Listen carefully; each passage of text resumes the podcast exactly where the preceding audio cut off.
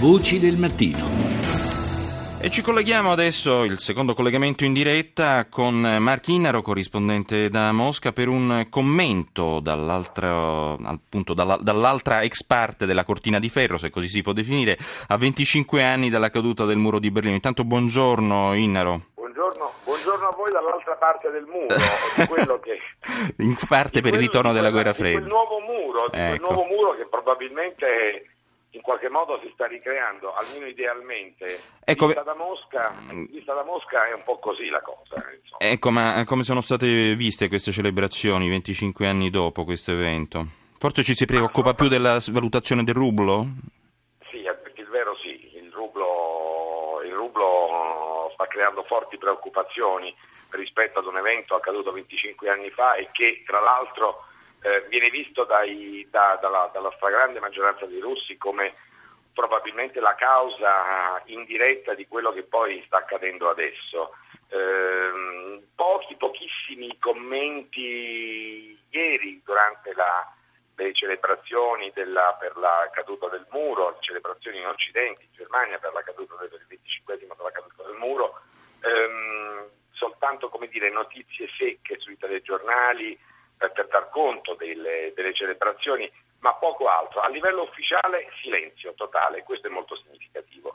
Eh, il eh, presidente Vladimir Putin e il suo ministro degli esteri Lavrov sono in Cina, anche questo è molto significativo, certo. eh, per eh, proseguire in una serie di accordi eh, che stanno diventando sempre più intensi, sempre più stretti eh, con, eh, con, l'Asia, mm-hmm, eh, mm-hmm. costretti di fatto dalla, dalle sanzioni, dalle due sanzioni occidentali che colpiscono la Russia e, che, e alle quali la Russia ha risposto con delle controsanzioni che, come ben sappiamo, eh, hanno messo in ginocchio intere filiere dell'economia europea, anche di quella... Eh sì, soprattutto nel campo agroalimentare d'eccellenza italiano. Senti, ma eh, hai detto notizie secche, mh, pochi commenti, mh, per esempio eh, le parole che ha proferito ieri appunto Mikhail Gorbaciov, che eh, in qualche modo ha guastato un po' la festa berlinese perché ha accusato apertamente l'Occidente ehm, diciamo di eh, aver provocato, comunque di aver spinto per... Sono le uniche, Mm. Le uniche Fabrizio che hanno trovato in qualche modo spazio eh, all'interno delle, delle, cronache, dei telegiornali, delle radio, dei giornali. Eh, Mikhail Gorbaciov a cui come dire, la, i russi hanno, hanno assegnato come dire, una sorta di condanna della memoria perché era stato accusato di aver, eh, di aver precipitato eh, o accelerato la disintegrazione dell'Unione Sovietica. Certo. Ha ricordato a Berlino il fatto che certo l'unificazione della Germania è stata fortemente dire, voluta dai, da, da, voluta da lui stesso e accettata da lui stesso, ma eh, ha ricordato e non ha, non ha, mai smesso di ricordarlo in tutti questi anni che eh, gli erano state date precise garanzie che eh, in cambio della riunificazione della Germania la Nato non si sarebbe mai allargata ad est alla cortina, alla, certo. ai paesi della ex cortina certo. di ferro, cosa che invece eh, non è accaduta, tant'è che eh, la stessa, eh, l'ultimo caso, quello dell'Ucraina, viene qui ricordato ad ogni piè sospinto come una come eh, quasi un caso spellico. Ecco, una sorta di nuovo muro interno adesso che sta vivendo la Russia, ma c'è una certa, eh, più che nostalgia, un ritorno in qualche modo ad atmosfere sovietiche a livello eh, così, eh, che tu puoi captare in qualche modo in questo momento in Russia?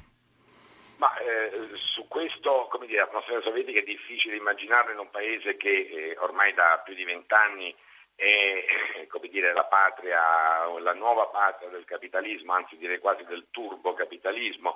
Eh, ci ho detto, eh, è ovvio che eh, in una situazione eh, molto difficile attualmente di contrapposizione con l'Occidente a causa di queste, del, conflitto, del conflitto in Ucraina ehm, e anche a causa del fatto che eh, il presidente Vladimir Putin di fatto regna ininterrottamente da 14 anni con un tasso di popolarità certo. che sfiora l'80%, eh, non si può non cogliere, non dico un culto della personalità, ma, ma qualcosa di simile. una cosa molto simile che certo. molto si avvicina grazie. grazie a Marchinaro per il suo contributo. Ricordiamo tra l'altro che il nostro speciale sul muro di Berlino è andato in onda lo scorso 5 novembre può essere riascoltato online. Ma andiamo alla seconda parte della rassegna internazionale È una voce appunto che ci viene, anzi sono voci che ci giungono appunto dallo Stato islamico appunto tra Iraq e Siria, si parla di donne yazide, la minoranza appunto turcomanna religiosa ed etnica ridotta in schiavitù, è quello che emerge dalle voci di questi eh, mujahideen che compaiono in un video diffuso sulle reti sociali, un gruppo di uomini ridono e scherzano sull'acquisto delle donne, uno dice oggi è il giorno della distribuzione, la volontà di Dio, la persona che riprende fa il giro della stanza chiedendo a ciascuno se vuole una donna yesida, gli uomini scoppiano a ridere, uno dice che le, contre- le controllerà la dentizione, mentre un altro precisa che il prezzo cambia in base al colore degli occhi. Eh, passiamo adesso alla lettura del New York Times che si sofferma proprio sugli obiettivi raggiunti dai raid aerei contro l'ISIS in questi ultimi giorni, raid che sono parti all'inizio velletari o comunque poco risolutivi, salvo che appunto di recente con le voci relative ad un possibile ferimento uh, del califfo al-Baghdadi. No, uh, actually what it signals is a new phase. E questa è la voce proprio del presidente Barack Obama che parla apertamente di una seconda fase, nuova fase nella lotta contro il califfato. La prima fase era quella di arrivare alla formazione di un governo eh, iracheno rappresentativo e credibile e questo era stato raggiunto. Ora siamo in grado, dice Obama, di iniziare ad andare all'offensiva. Eh, voci che avrà, voce che avrà sicuramente ascoltato Maria eh, eh Giovanna Batte, Botteri, scusate il lapsus, corrispondente eh, da New York. Buongiorno Botteri. Buongiorno per me, buonanotte. Ecco, sì, buonanotte, infatti. Ora è dura per tutti. esatto.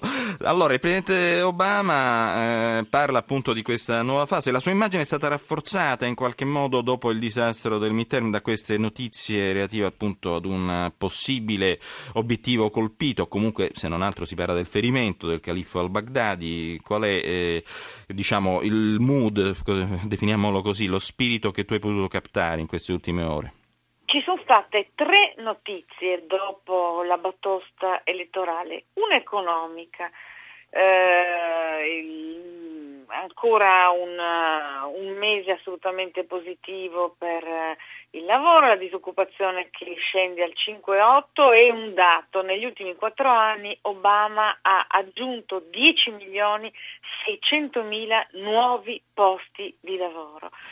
Poi la liberazione dei due americani detenuti nei campi di lavoro della, Corea, certo. della Corea del Nord.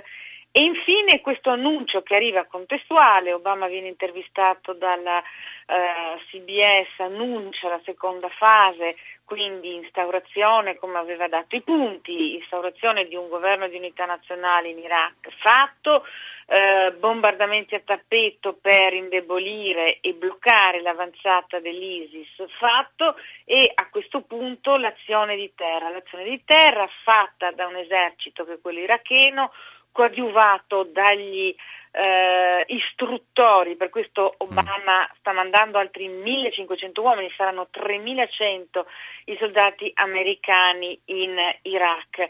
Eh, il discorso del Baghdadi è un giallo, un giallo da mm. due giorni.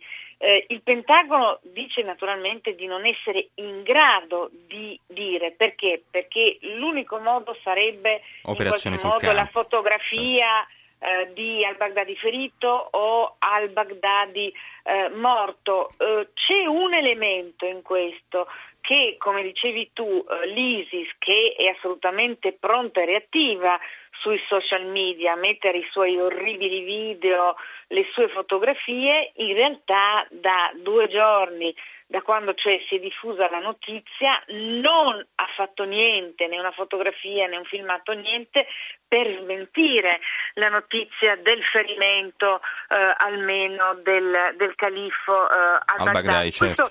Potrebbe, potrebbe, essere eh, un elemento. C'è un'ultima cosa che, che, volevo dire perché ho sentito e poi purtroppo ho anche visto il video eh, che, che, avete fatto sentire e, e, ci sono testimonianze raccolte da, eh, dalle organizzazioni per i diritti che raccontano come bambini e donne, cristiani e yazidi vengono rapiti e venduti al mercato come bestie, sì. esattamente come bestie.